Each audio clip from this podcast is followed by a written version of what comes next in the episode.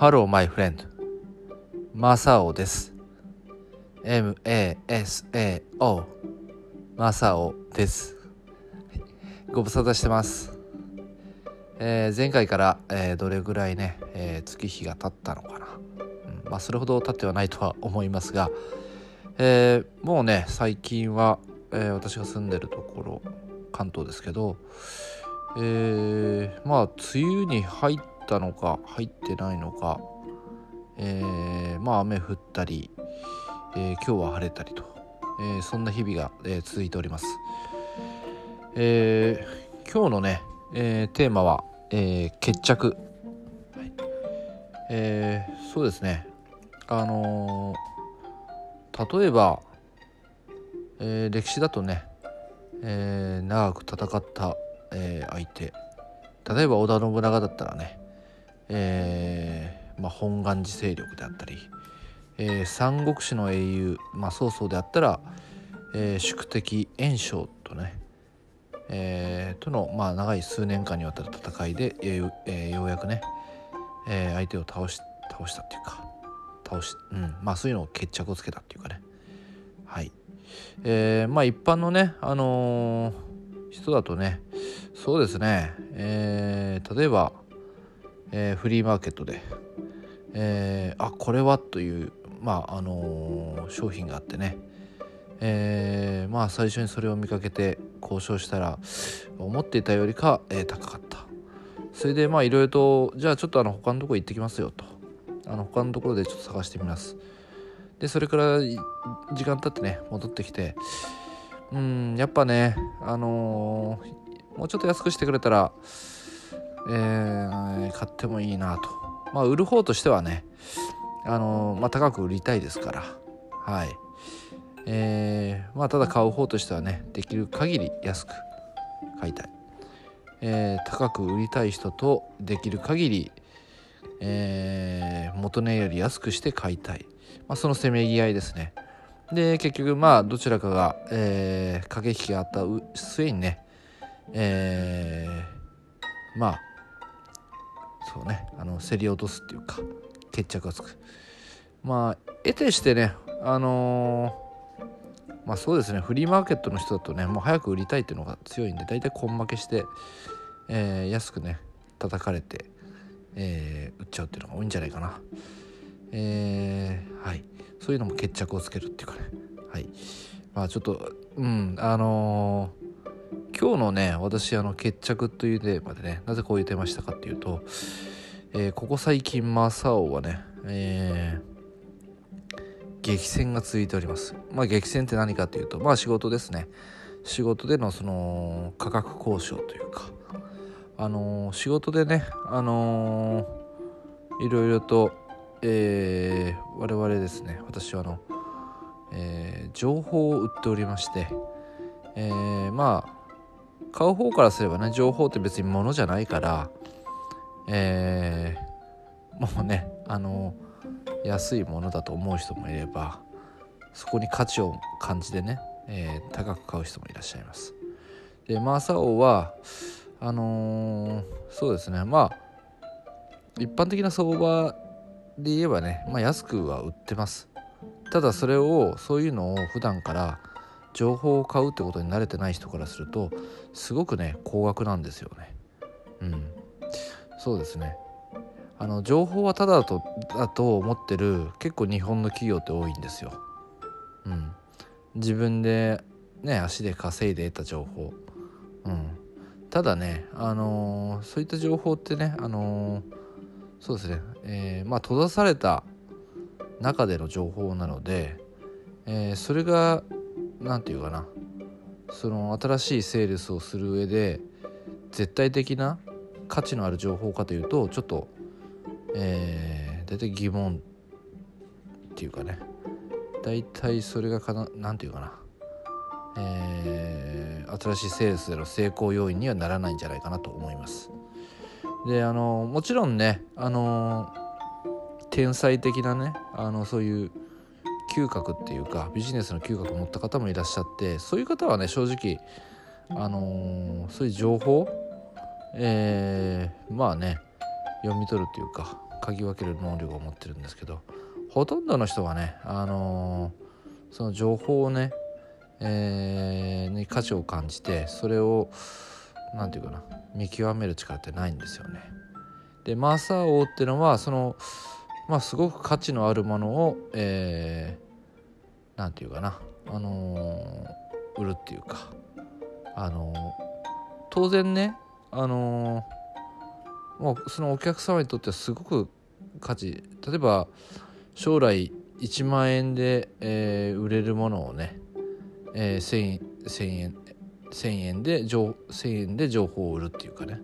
これ1万円になりますよと。1000円でこれ買えますよと。どうしますかとそういうことをね、えー、やってます。はい。でただねあのー、ものじゃないからねやっぱその辺やっぱななんていうかな。ビジネス慣れしてない人あとこうそうですね。あのー、結構ねあのー、大変ですね。売る方としては。で相手がねその要はビジネスやってるっていうかどちらかというとものづくりやってる人たちが多いんで、えーまあ、そういう畑出身の人だからあんまりその何て言うかなあのー、情報の価値っていうのをねあんまりね感じる人が少ないです。あのーなんていうか技術やってるから、まあ、その技術の価値を見極める能力は非常に高い方だと思うんですけどそのビジネスに関してはなかなかねあのそれを嗅ぎ分ける能力がえー、高くない方が多い。はい、だからまあそういう方のためにね、まあ、情報を売ってるっていうのもあるんですけどあのー、そもそもねその情報の価値をね日本の企業をねあの何、ー、て言うかな。えー、かんなんていうかな。あの高く買わないっていうかね。あのー、そうですね。やっぱジャパンイズナンバーワンと、そういう自負もあったと思うし、まあ、その高度成長期とかいろいろねそういうのを経験されてる方だといやいいものを作れば売れるってね思ってる方々がねほとんどですね。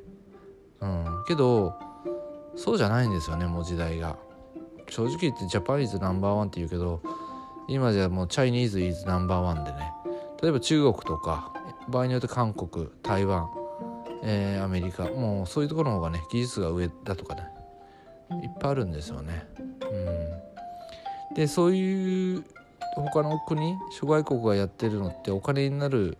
のが多くてまあ日本もそれをやろうとするんですけど、えー、なかなかねあのそこに渋るんですよね。うん、で例えばねやっぱこの人と会えば大きなビジネスになるっていうそういうネットワークそういうのも情報の一つとしてねマサを追ってるんですけどえーまあ、その価値をね感じないというかね。ひどいひどい会社とかはねその紹介したところをうちを挟まないで直接行ったりとかね。ひどいでしょ？うん。まあ大体門前払いされるんですけどなぜかって結局仕事って人についてくるんですよね。うん、でそのやっぱね、あの大きな、えー、ビジネスになる人キーマンみたいな人ってやっぱあの例えばマサオだから会うよと、まあ、そういうやっぱ信用取引みたいなとこもありますんでね、えー、そういうのを無視してやる。まあちょっと紳士じゃない。非紳士的なこと。結構ねやる企業あります。日本の企業は。はい、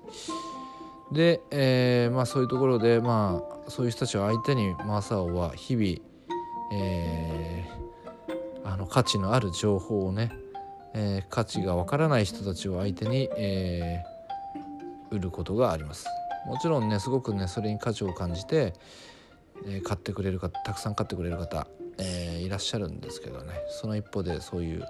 方々もいらっしゃるってことで、えここね、え1ヶ月、え何社かそういう価値を感じてくれないところ企業さんとね、え情報をまあ非常にね有益な情報を、え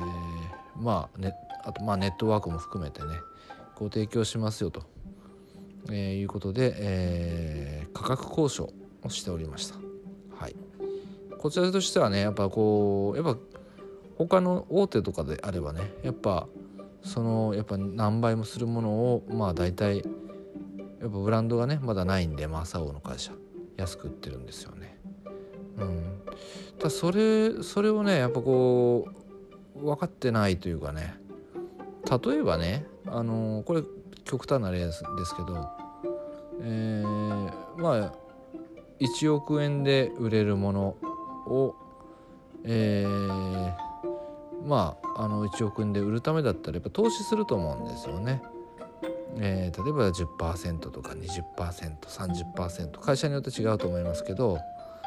それをね例えば100万円で1億円売れるかもしれませんよっていうねそういう情報をね、あの、売ろうとする時あるんですけどでその100万円例えば1,000円だったら10円もね払えない方10円も払う価値がないみたいなね。うん、けどまあはっきり言うとそういうねやっぱ情報に関して投資しない会社っていうのは、えー、あまり、えー、うまくいかないいってないというか会社自体もね、うん、でやっぱあんま先がないんじゃないかなと思いますね。大体そういうところって昔当たった、えー、商品でね食いつないでるっていうかまあ例えばその昔のホームランバッターがね、まあえー、その時の栄光にすがりついてるっていうかね、うん、まあそんなところが多いですね。結構ね。うん。まあただそんなことしてるとやっぱりこう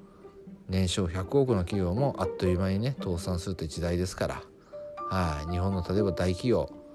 えー、なんですか？例えば T 芝 T 芝イニシャルでとかね。やっぱそういうなってるわけですよ。うん、常にねやっぱこう会社ってのは結構生き物なんでその生き物を生き生きとさせるためには血が必要なのですね。血というのがまあその例えばそれはお金であったり場合によってその私はまあ情報だと思ってますね。えー、まあ私歴史も好きなんで個々ねあのからやっぱりその生き残る組織発展する組織っていうのはねやっぱ情報に対するね、えー、価値をね認識してるっていうか、うん、あのー、大きな組織昔からある組織っていうのはそのほっといてもね勝手に情報が入ってくるそういう中で育ってるんで、えーまあ、それが当たり前だと思って本当の価値ある情報っていうのをね見極める能力がね廃れていくんじゃないかなと思います。うんえー、例えば歴史で言うとね織田信長が、えー、大敵今川義元を相手に、まあ、自分自分のね10倍以上の戦力の今川軍がやるときに、えー、ちょうど今川義元が、えー、ちょっとここで休憩してるっていうのをね、えー、それをね、えー、信長に、えー、情報リークした、えー、柳田正綱っているんですけど、えー、織田信長は、えー、その戦いまあ後にね、えー、三大奇襲と言われるの一つに例えられる、まあ、桶狭間の戦い、まあ、それだったんですけどね。そのそのまあ柳田正綱が、一番の、えー、功労者だっていうことでね、えー、城を一個与えます。はいえー、先ほどのねまた三国志の曹操であれば、えー、今回の、えー、功績は、まあ、順位という、まあ、軍師ですね。えー、が、え、曹操と袁紹との、まあ、戦力の比較あとそのやっぱリーダーの資質のところでね、えー、あなたはあの兵隊の数では負けてますがリーダーの資質あと一人一人の持ってる部下の能力は全然上ですから勝てますよと。であとその袁紹との戦い特に決着をつけたというかねあの大きく流れを変えたのが、えー、袁紹の部下であったねあの蘇樹という、えー、参謀がいたんですよね。えー、あ蘇樹かな？うん蘇樹じゃない蘇樹じゃなくて、えー、ちょっと忘れましたがいます。神秘だったかな？どっちかな？すいません。忘れました。で、まあ、その人物があのなかなか自分の提案を、えー、炎章が、えー、採用してくれないと。それで、えー、曹操の方に寝返ります、まあ、曹操の方が自分の能力を認めてくれるってことでね。はい。それで、えー、寝返った人物が、えー、曹操にが言うには、えー、炎章の今その食料を、えー、備蓄してる基地がありますと。嘘とあり嘘というとこね、えー、ここを、えー、攻め落とせばあなたは勝てますよということで、はい、それで、えー、曹操はこれはもう千載一遇のチャンスだってことでそこを、えー、もう急いでね攻め落とします。うん。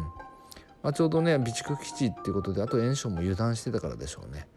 えー、守る兵隊も少なかったんでまず兵糧を断たれたことで袁紹軍は、えー、ピンチに陥りましたね。はい、でこの戦い結局、えー、いくら兵隊がいても、えー、その兵隊を動かす、えー、燃料というか食べ物を失った、えー、袁紹軍は、えー、士気の士気の高いね曹操の軍に敗れます。はい、でこのあとねあの袁紹は、えー、少し後退して勢力が衰えてね、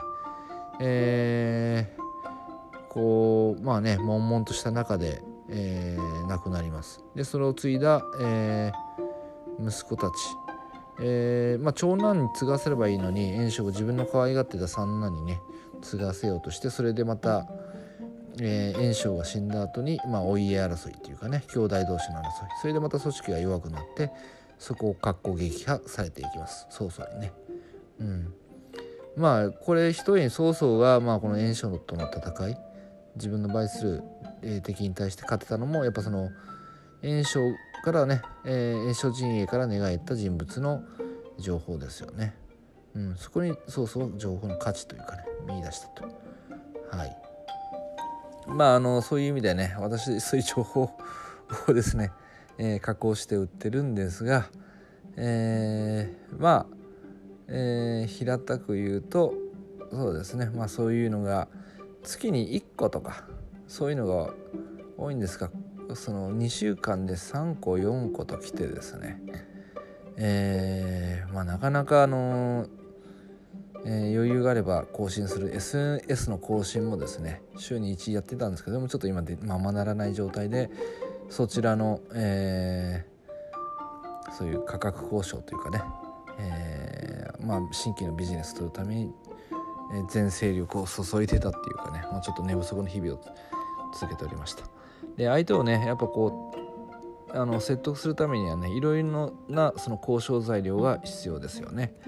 うん、まず最初にその自分の考えを文章にして送る、まあ、それは企画書って形で提案します。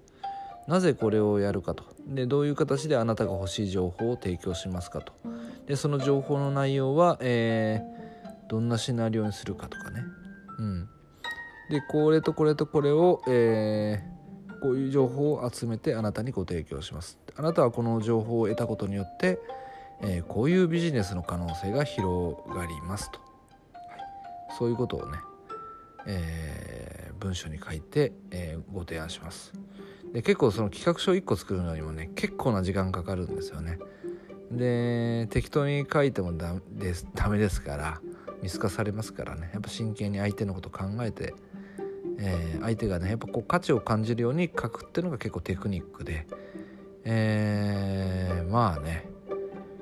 大体やっぱ1個の作るのはやっぱ1週間ぐらい1週間がね2週間ぐらいかかるのかな大変なのは。そういうのが2週間23週間でね4個ぐらい来て、まあ、他のも小さい仕事もいっぱい来てねちょっとね大変でした。あの他にもねできる人間がいればいいんですけどまあまだまだちょっとなかなか育ってないっていうのと、まあ、結構大きな仕事だったんでやっぱり自分がねやった方が成功確率が高まるかなってことでねそういう企画書をや作ってました。でさあ企画書を作ったら次は見積もりですよね。えー、相手がその要は見積もり書って会社で決まってる金額をパーンって出すんじゃなくてね結構ねやっぱ相手の話を聞いた上で相手の、えー、会社規模とか見ながらねやっぱその相当の、えー、を出してあげた方がなるべくいいなと思ってやってます。あの大手のね、あのー、そういう情報を売る会社だったらね、えー、すごい金額で売ってますよね。たったね10ページが20ページの文章にね、えー、1000万とかね、うん、もう驚きますよね。まあそれちょっとあれかな。もっと取ってるとこもありますね。まあその20ページにすごい価値があればいいんですけどうん。でそれを買った会社がねそれでやっぱ10億20億すれば全然安いですからうん。まあそういうのをね、えー、踏まえつつもまあブランドがないマサオはね、えー、まあ自分たちがこれだけちょっともらえればねあと、まあ、食っていけるという程度、うん、ちょっと余裕が出るそれぐらいでいつも売ってます。まあ相場よりは当然安くやってます、うん、でまあそういうそうは言ってもね、まあ、そのままそれを出したとしてもいけないでねちょっとねえー、まあ何かあった時のために少し多めに、えー、出します。それは多分ねどこの業界も一緒だと思うんですけどうん。フリーマーケットの親父だって元値がね、えー、500円のものをやっぱ5000円とか1万円で売りますもんね。うん。でやっぱ買い叩かれてもやっぱここまあ5000円以下だったらもらわないっていうまあ多分決めてやると思うんですけどうん。あのそういうふうに当然マサオもやりますね。うん。でここで、えー、大事なのが、えーまあ、企画書を出してから見積書を出してからこっからがまた大変ですよね。大変っていうかね決決闘ですよね。やっぱお客様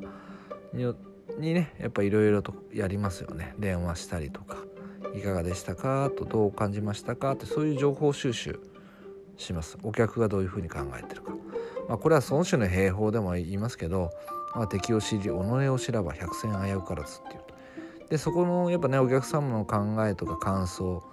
えー、そういうのを聞きながら、えー、少しずつ見積もりをね双方が、えー、納得するね金額に、えー、折り合いをつけていくっていうかその交渉がね結構大事ですよね。うん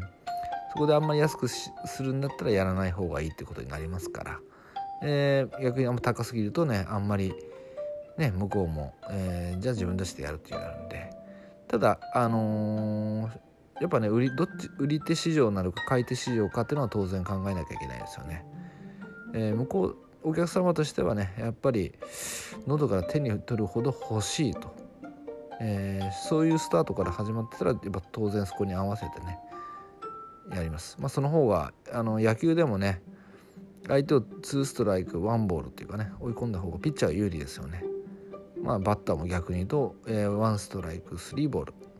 の方がやっぱ有利ですよね。そういう駆け引きというかそういうのをやりますよね当然。うん、それで、えー、できる限り、えー、どっちがスタート上なのか下なのかっていうのを見極めながら交渉を進めて、えー、折り合いがつけつくように、えー、話を進めますということで、えー、結構ねやっぱトーク一つ一つにもすごく頭使いますしね。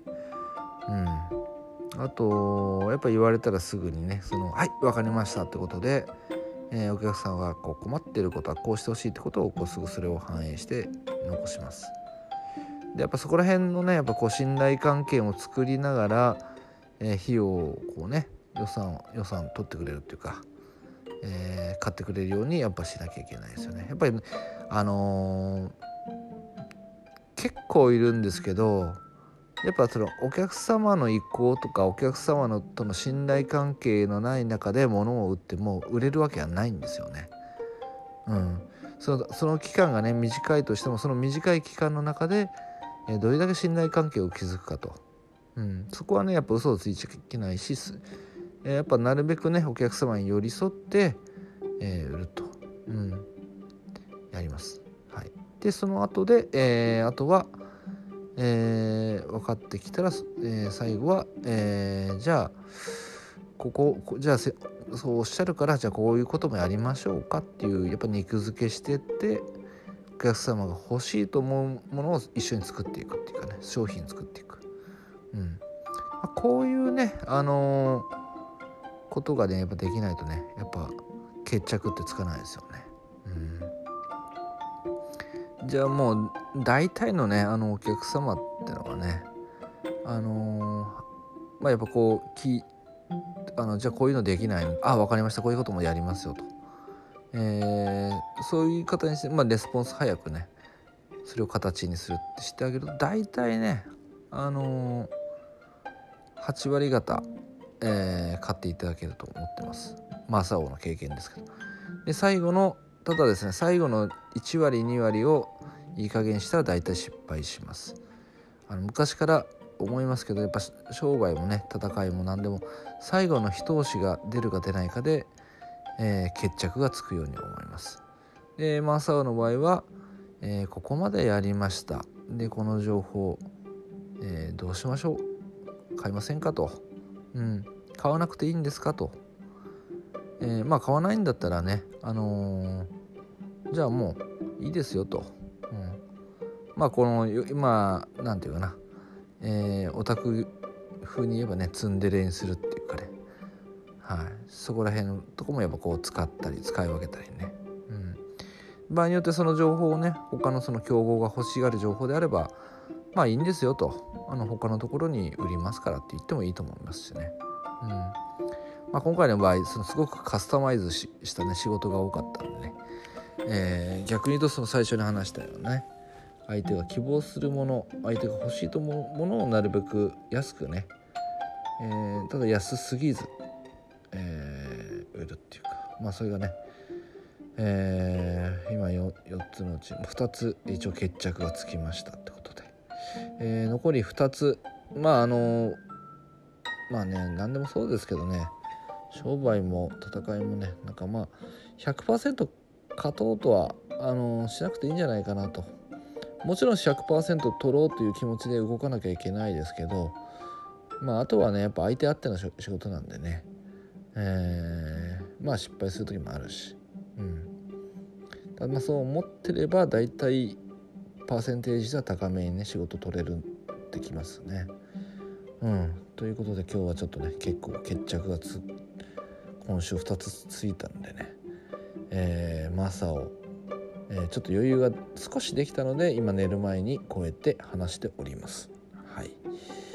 えー、皆さんもねいろいろと例えば、えー、ね近所の方とのちょっとこう揉めてて、えー、どっかで落としどころしてもうこの集結しないととかね。はい、まあ、親子喧嘩夫婦喧嘩もねどこを落としどころにするかって結構大事だと思いますから、えー、皆さんもそういうねあの相手の話を聞いた上で相手が望むものをなるべくしてそれでね、あのー、相手の納得を得て自分も納得して、えー、決着をつけた方がいいですね。はい、どうしてもね、あのー、やっぱ人と人が交わるとねどうしてもいろいろと揉めたりもしますし何かしらのね、えー、約束事、えー、やねはいやあの増えてきますんでね。交渉ですから家族の中であっても商売であってもね、うん、そういう意味ではやっぱ相敵を知り己を知らば百戦危うくからずって形で、えー、皆さんもね決着つけていったらいいんじゃないかなと思います。はい、えー、マサオ話長くなりましたが、えー、今日はねこんなところで、えー、終わらせたいと思います。はい、すいませんねいつもねあのテーマはあるんですがまあえー、すごくですあまりストーリー性のないというか、えー、思いつくまま喋っておりますがそんなところでね、えー、今日は、え話を終えようと思います。はい、あの最後までね、え話を聞いていただきまして、えありがとうございました。はい、またねバイバイ。Thank you.